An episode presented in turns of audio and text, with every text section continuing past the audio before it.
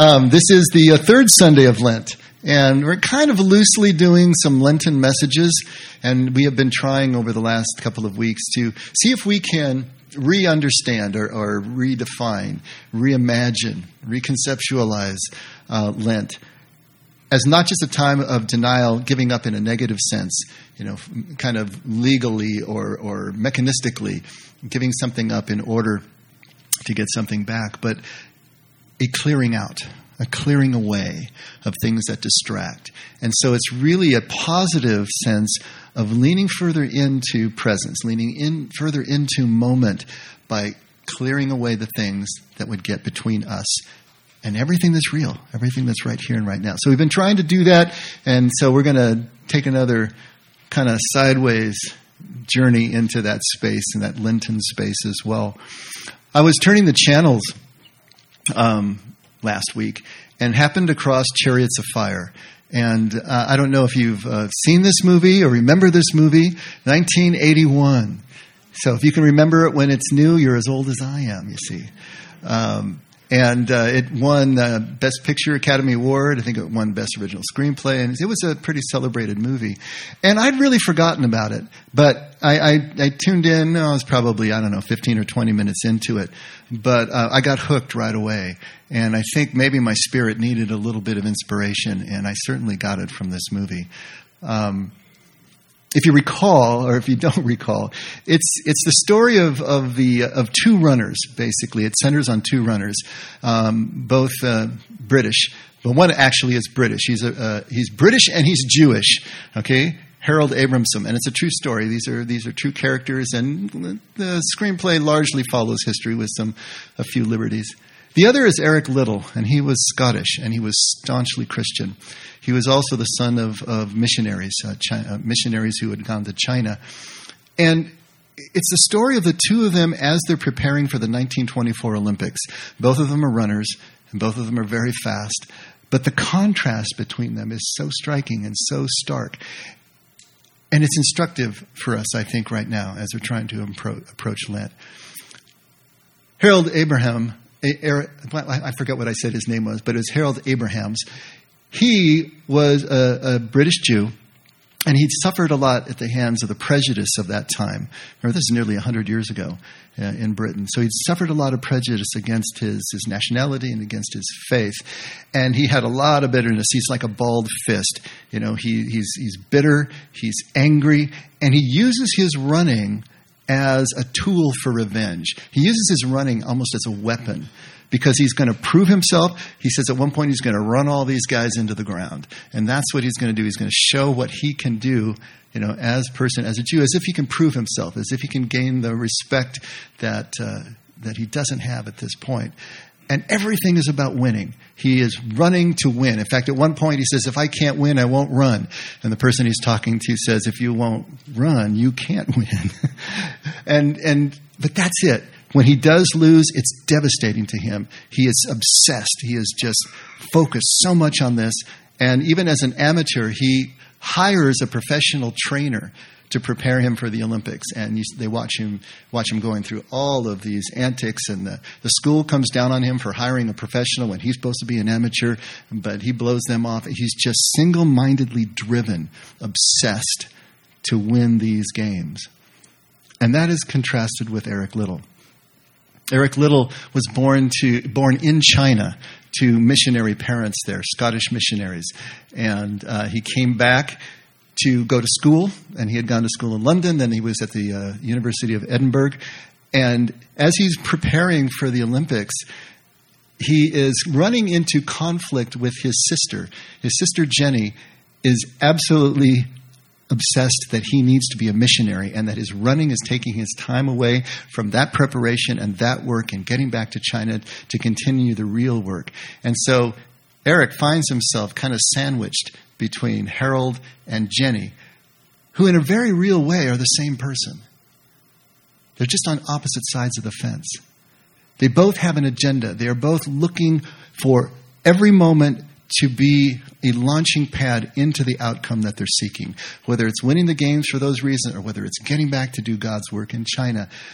But you see this conflict brewing between him and his sister as he is spending time preparing for the games. And it comes to a head when he finally just takes her. And I want to read this so that I get this right. He says, Jenny, you've got to understand. I should have Bob read this because he'd do the accent right. You got to understand.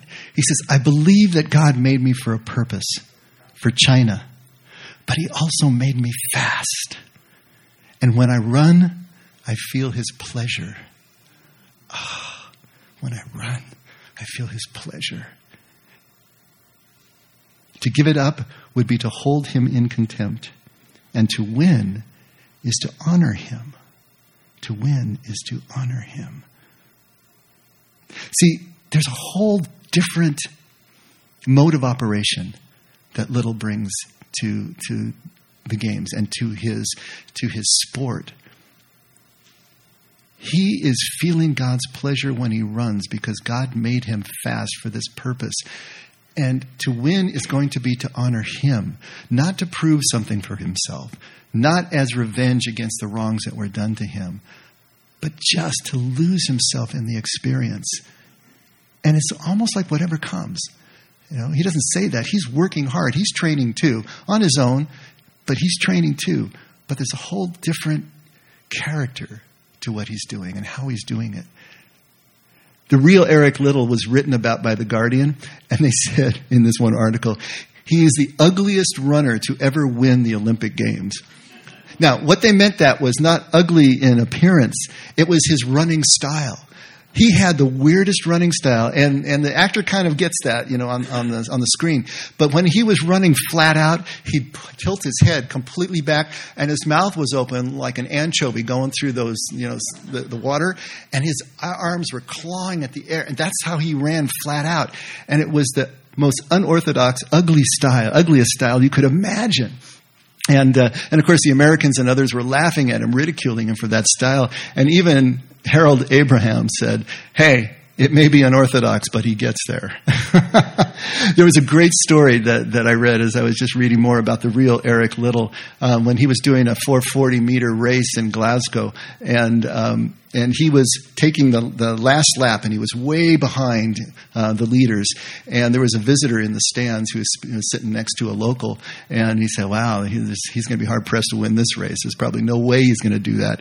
And the local just said, how would you get this one? His head no back yet. How would I say that in, in Scottish? His head not back yet. And right as he says that, Liddell throws his head back, opens his mouth, and he just like finds another gear. It is just, and, and he wins that race. There was something about when he tilted his head back, he was in another zone. He was in God's presence. He, you just know that. You know, when you watch him run, he doesn't care what he looks like. He doesn't care who's laughing about it. He is completely immersed and, and abandoned to this act of feeling God's pleasure as he runs. It's it's just, it's so it's so striking because it's so different from the way we normally process things. As he's approaching the, the nineteen twenty-four Olympics, he realizes that his main heat, his four, his hundred meter race that he's favored at, is going to be run on a Sunday. That's the Sabbath. He refuses to run. And everybody is pressuring him, trying to get him to run this race. It's the Olympics, for crying out loud. God will understand. And he says, no, I won't do it. So he's swapped out and he runs the four hundred meter, which he was not that good at, right? The four hundred meter, but at least it's not on Sunday. And this hits the papers, and, and everybody knows about Eric Liddell and his staunch, his staunch decision to honor the Sabbath and honor what he was all about. You know, it, it's it's an amazing thing. And as he is approaching in the movie now, he's approaching the uh, the start of the four hundred meter race in the in the Olympics. All of the competitors, all of the field, they're stretching and they're, you know, they're putting their hands out here and bringing their knees up and running in place and getting all warmed up. He's got his sport coat on over his running shorts, and he's just walking up and down and introducing himself to each one of his competitors and shaking their hand and wishing them good luck in the race. And they're looking at him like, what in the world? And watch him go by. He's completely relaxed. He is just in his space, because he's going to feel God's pleasure when he runs. And of course, he wins that thing. And not only did he win that thing, he set a record, an Olympic record and a U K record that lasted for twenty-three years or something like that. You know? It's amazing what we can do when we're feeling God's pleasure rather than pushing, pushing, pushing. But after he won the gold and after he graduated from the University of Edinburgh, he immediately went back to China in nineteen twenty-five. And I wanted to read you a little bit, because this is what really struck me. And this, of course, is after the movie ends and the credit rolls. But he was in China for twenty-five years, from nineteen twenty-five until nineteen forty-five, and he died there in an internment camp, Japanese internment camp. But just listen to a little bit about the quality of this man in his service in China. While he's best known for his athletics, Liddell's true passion was found in his missionary work. Liddell used his athletic experience to train boys in a number of different sports. One of his many responsibilities was that of a superintendent of the Sunday school at Union Church, where his father was a pastor. During his first furlough for missionary work in nineteen thirty-two, he was ordained a minister of religion. On his return to China, he married Florence Mackenzie of Canadian missionary parentage in Tianjin in nineteen thirty-four. The couple had three daughters, the last of him, last of whom he would not live to see. In nineteen forty-one, life in China had become so dangerous because of Japanese aggression that the British government advised British nationals to leave. Florence, who was pregnant, and the children left for Canada to stay with her family when Liddell accepted a position at a rural mission station in Zhaozhang, which served the poor. He joined his brother Rob, who was a doctor there. The station was severely short of help, and the missionaries there were exhausted. A constant stream of locals came at all hours for medical treatment. Liddell arrived at the station in time to relieve his brother, who was ill and needing to go on furlough. Liddell suffered many hardships himself at the mission. His fighting between the Chinese Eighth Route Army and invading Japanese reached Zhaozhang. The Japanese took over the mission station, and Liddell returned to Tianjin. In nineteen forty-three, he was interned at the Weixin internment camp. Liddell became a leader and organizer at the camp. But food, medicine, and other supplies were scarce. There were many cliques in the camp, and when some rich businessmen managed to smuggle in some eggs, Liddell shamed them into sharing them with everyone.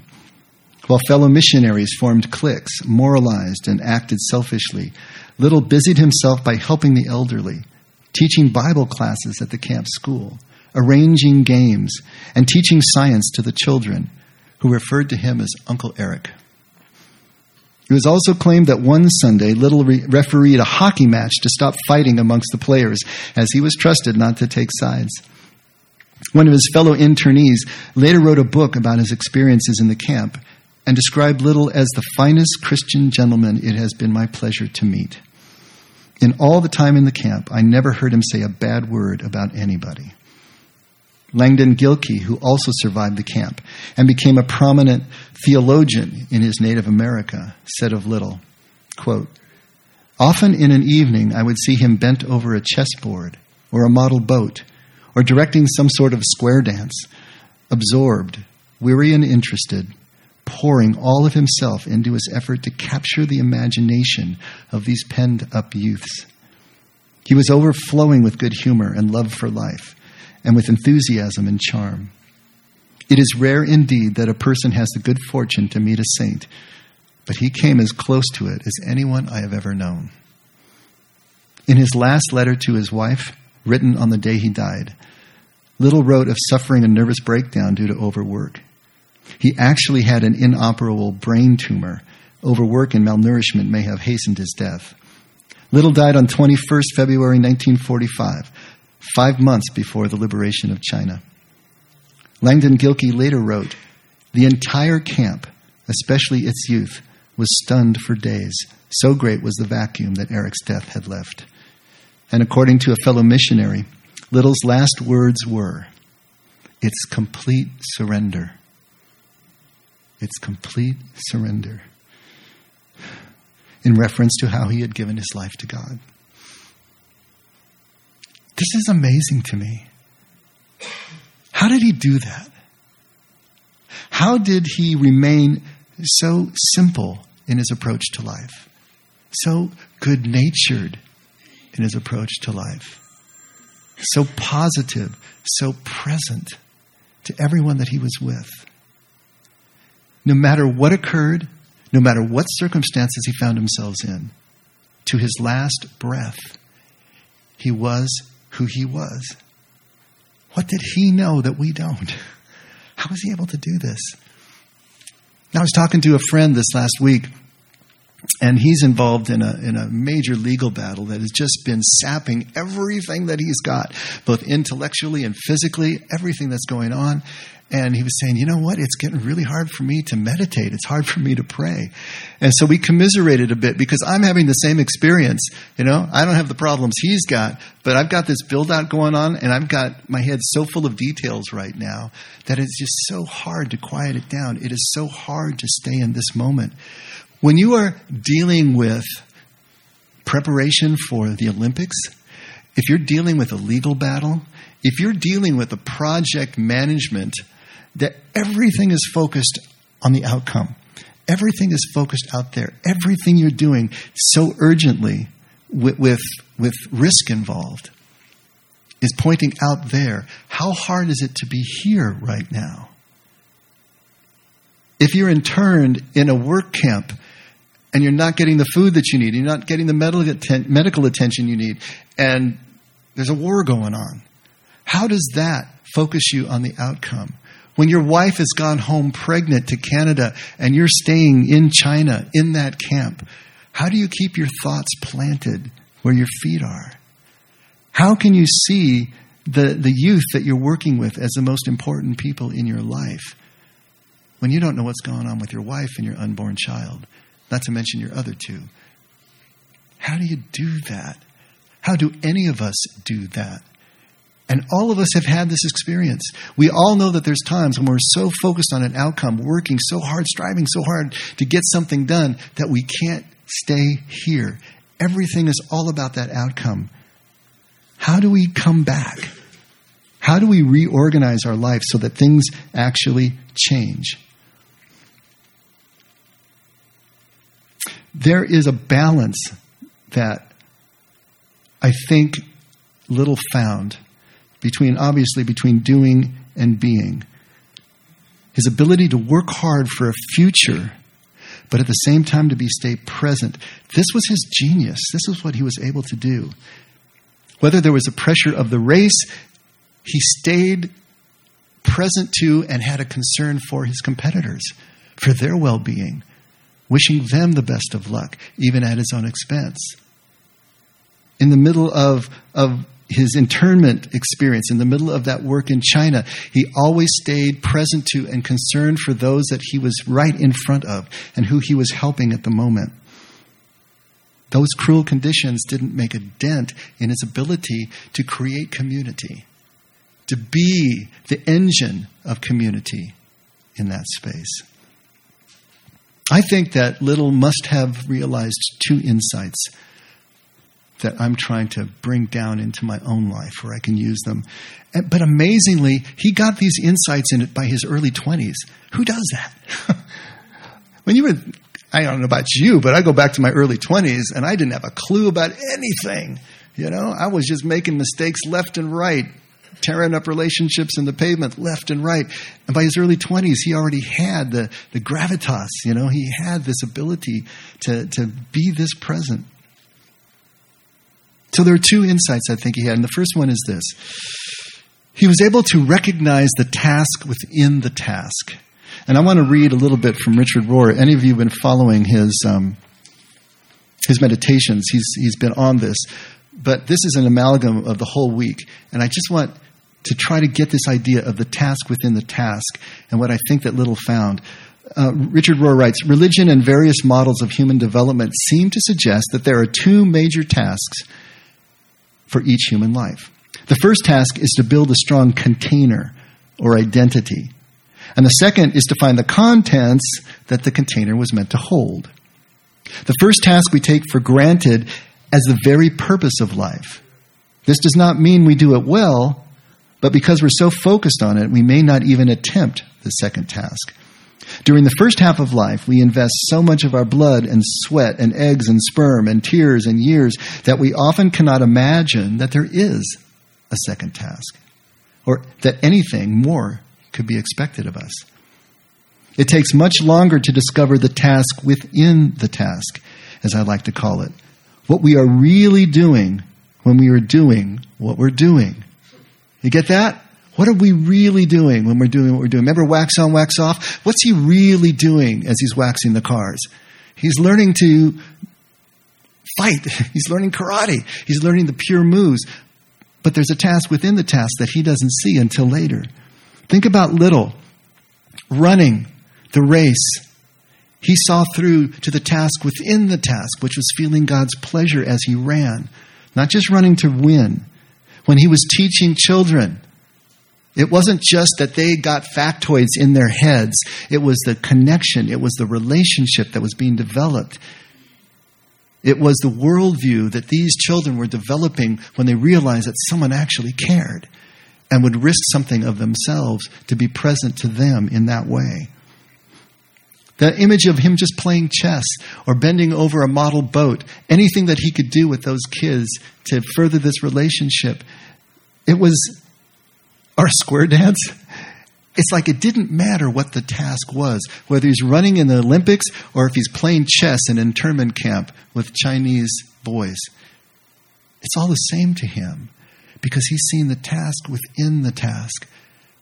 The outer task, no matter how spectacular, lofty, celebrated, or how invisible, doesn't matter because he's seeing the interior task. He's seeing through the task to the deeper meaning within it. And so he could apply himself equally to whatever he did because he was connected to that. Back to Rohr. It takes so much longer to discover the task within the task, what we are really doing when we are doing what we are doing. We had to do all the wanting and the trying and the achieving and the self-promoting and the accomplishing, accomplishing in the first half of life, but in the second half of life, we start to understand that life is not only about doing, it's about being. Most often, we don't pay attention to this inner task until we've had some kind of fall or failure in our outer tasks.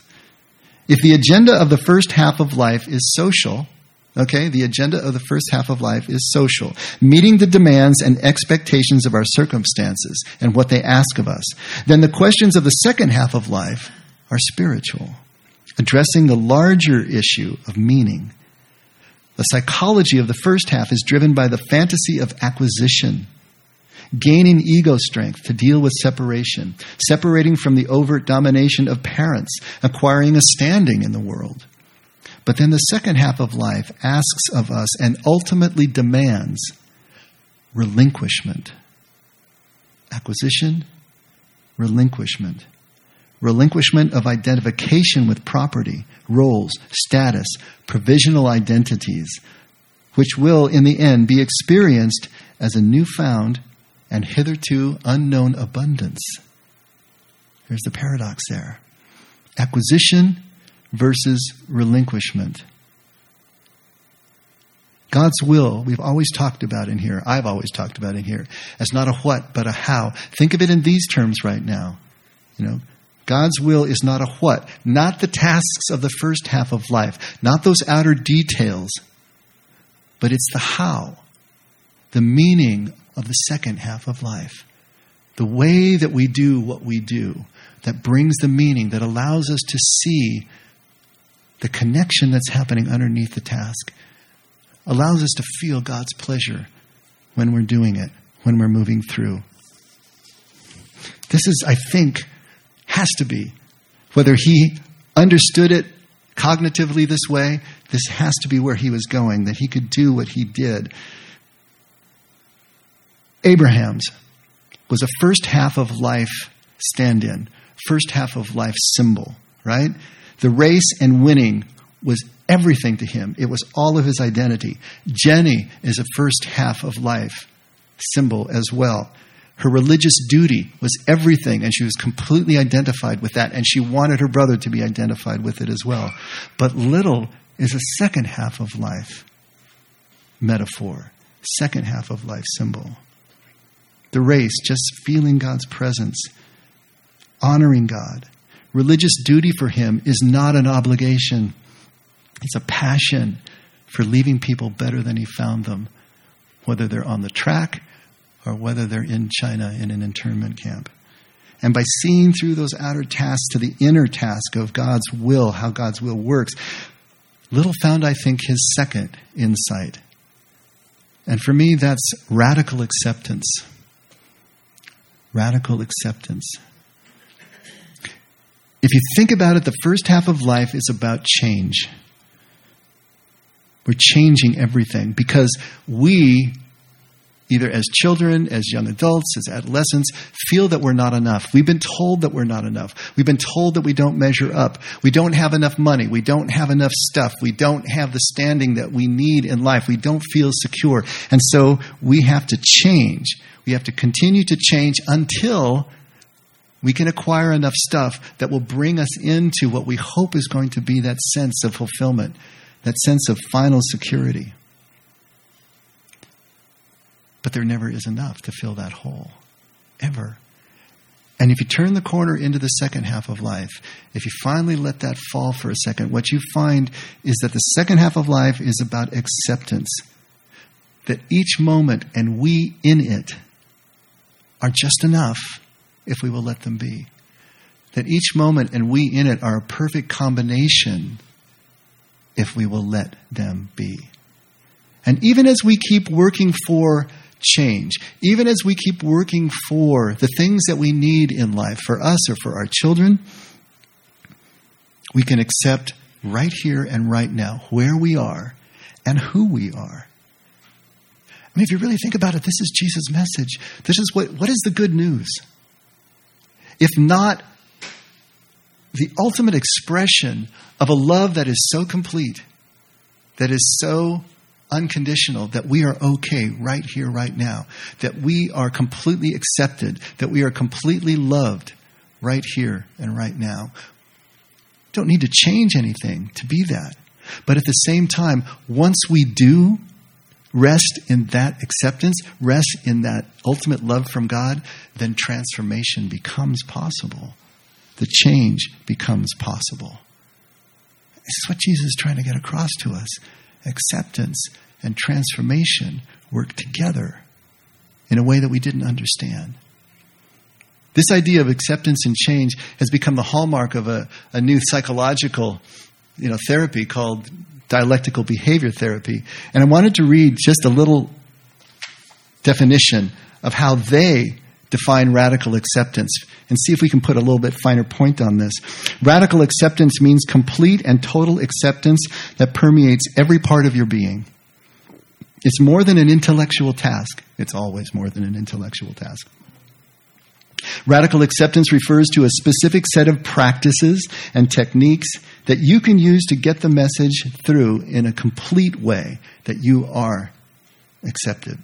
When you radically accept a painful reality, your thoughts, emotions, physical sensations, and attitude all shift to make room for the true details of what happened to you earlier in your life and for fully expressing your present reality.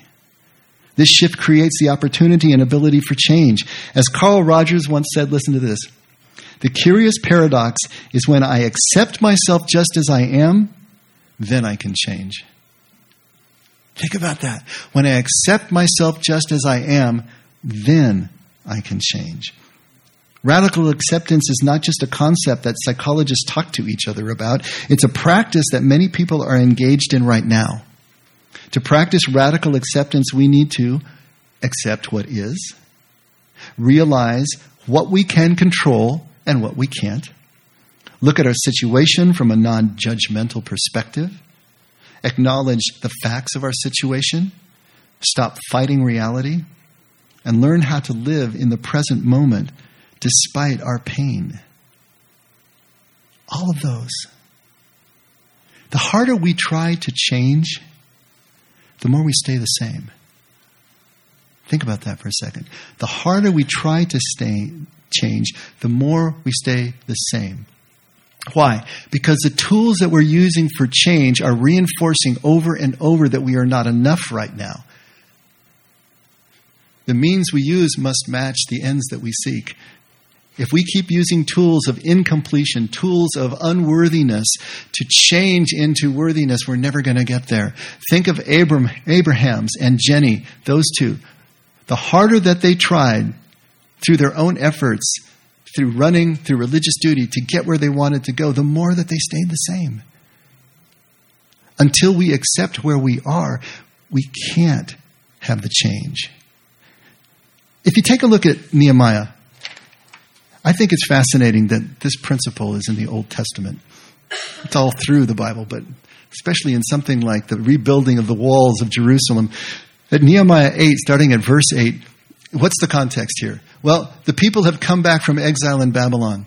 Because of their apostasy, because of their lack of faith, because they didn't listen to the prophets, the Babylonians came in, conquered them, and dragged them off into exile, into Babylon. Fifty years later, the Babylonians are defeated by the Persians, and the Persians let them come back. And so Zerubbabel rebuilds the temple, and Nehemiah rebuilds the city walls around the temple. And so as the walls have been completed, they gather all the people together in the in the court of the city, and they read them the law. And they're reading it in Hebrew.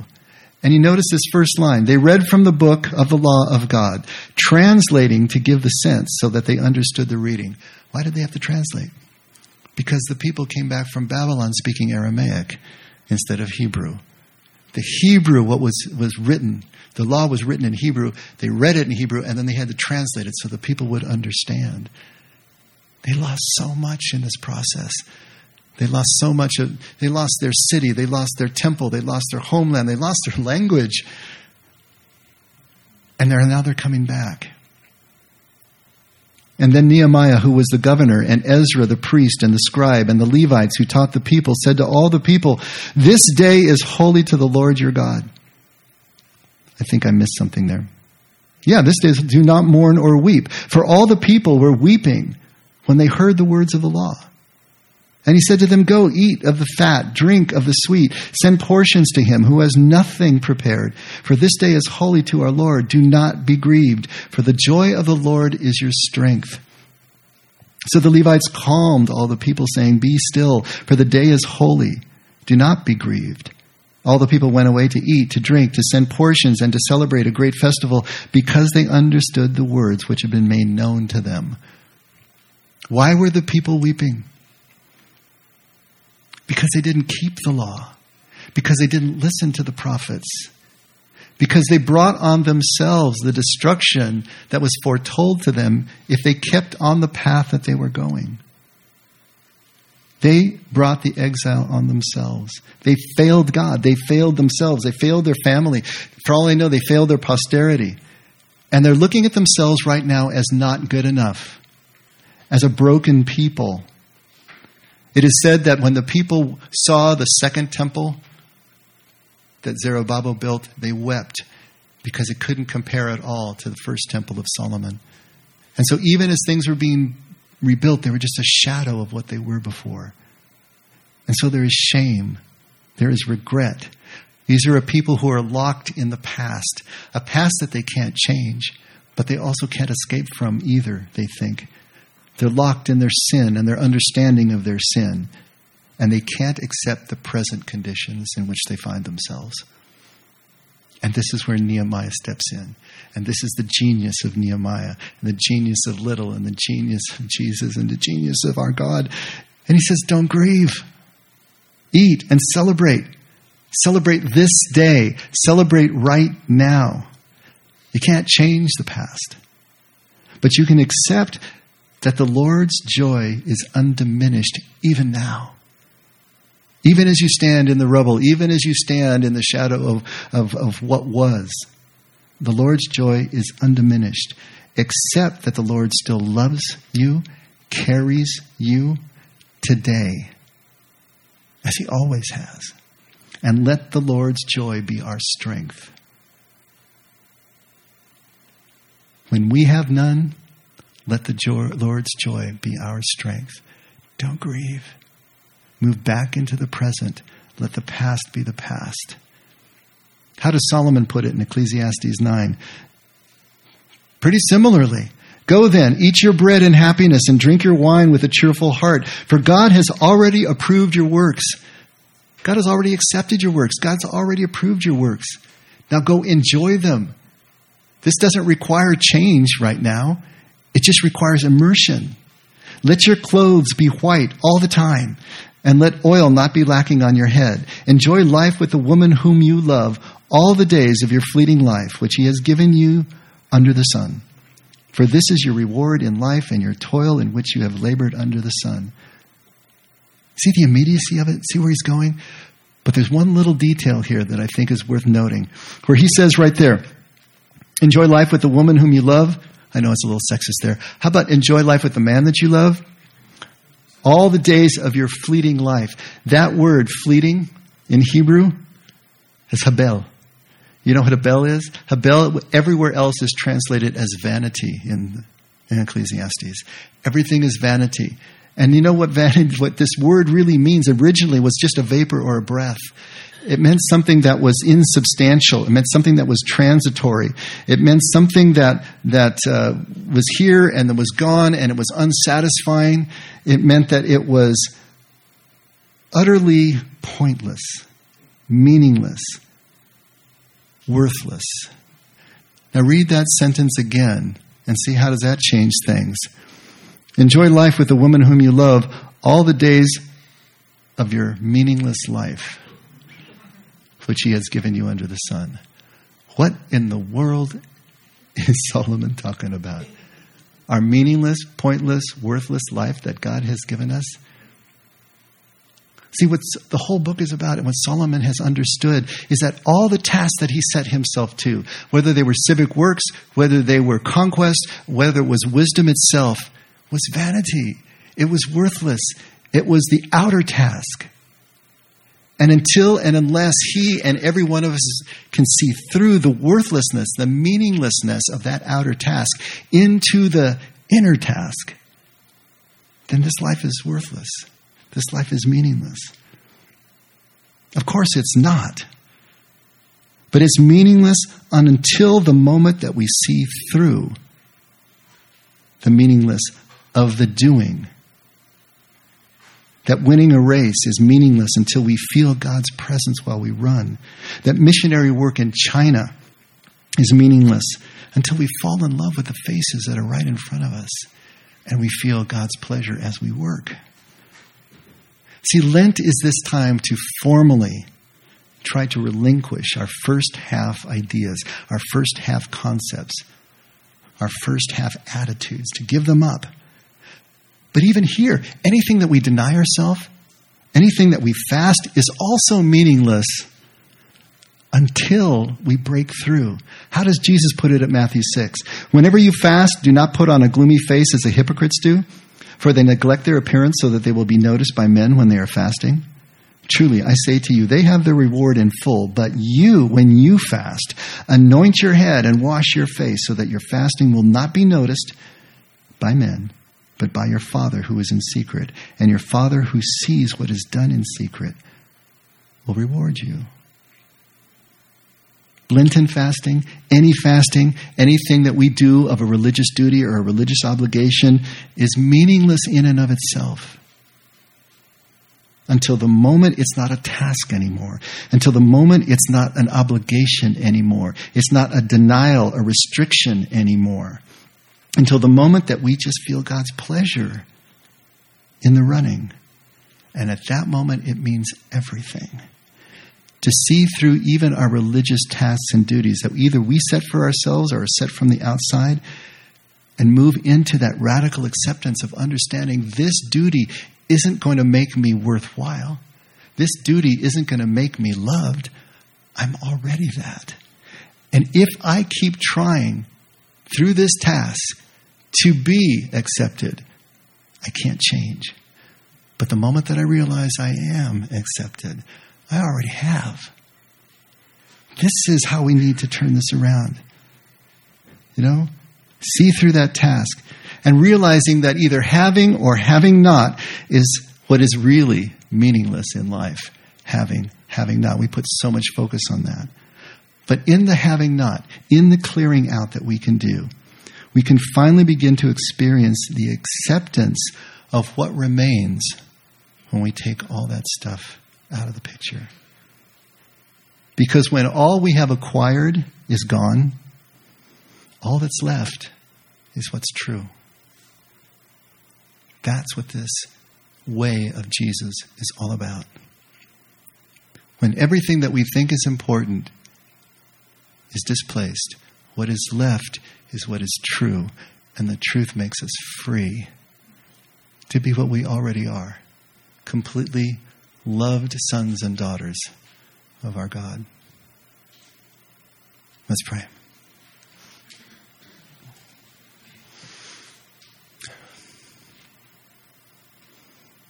Father, just thank you for loving us. Thank you for accepting us completely. As, as imperfect as we are, as broken as we are, as regretful as we often are, thank you for just loving us exactly as we are. And now help us to be able to see that acceptance on your part that will allow us to radically accept the gift that's being offered the moment that we find ourselves in, so that we can participate and, and run with you. We want to run with you, Lord. Help us to feel your pleasure in everything that we do, and to let go of the anxiety and let go of the drive of trying to get somewhere we already are, and working just as hard with just as much attention to detail. Feel your pleasure in the doing. That's what we need. That's what we want, Father. So thank you for guiding us, Lord, and thank you for loving us. Never let us forget we can only do this because you did it first. In Jesus' name, amen. Everybody, let's stand.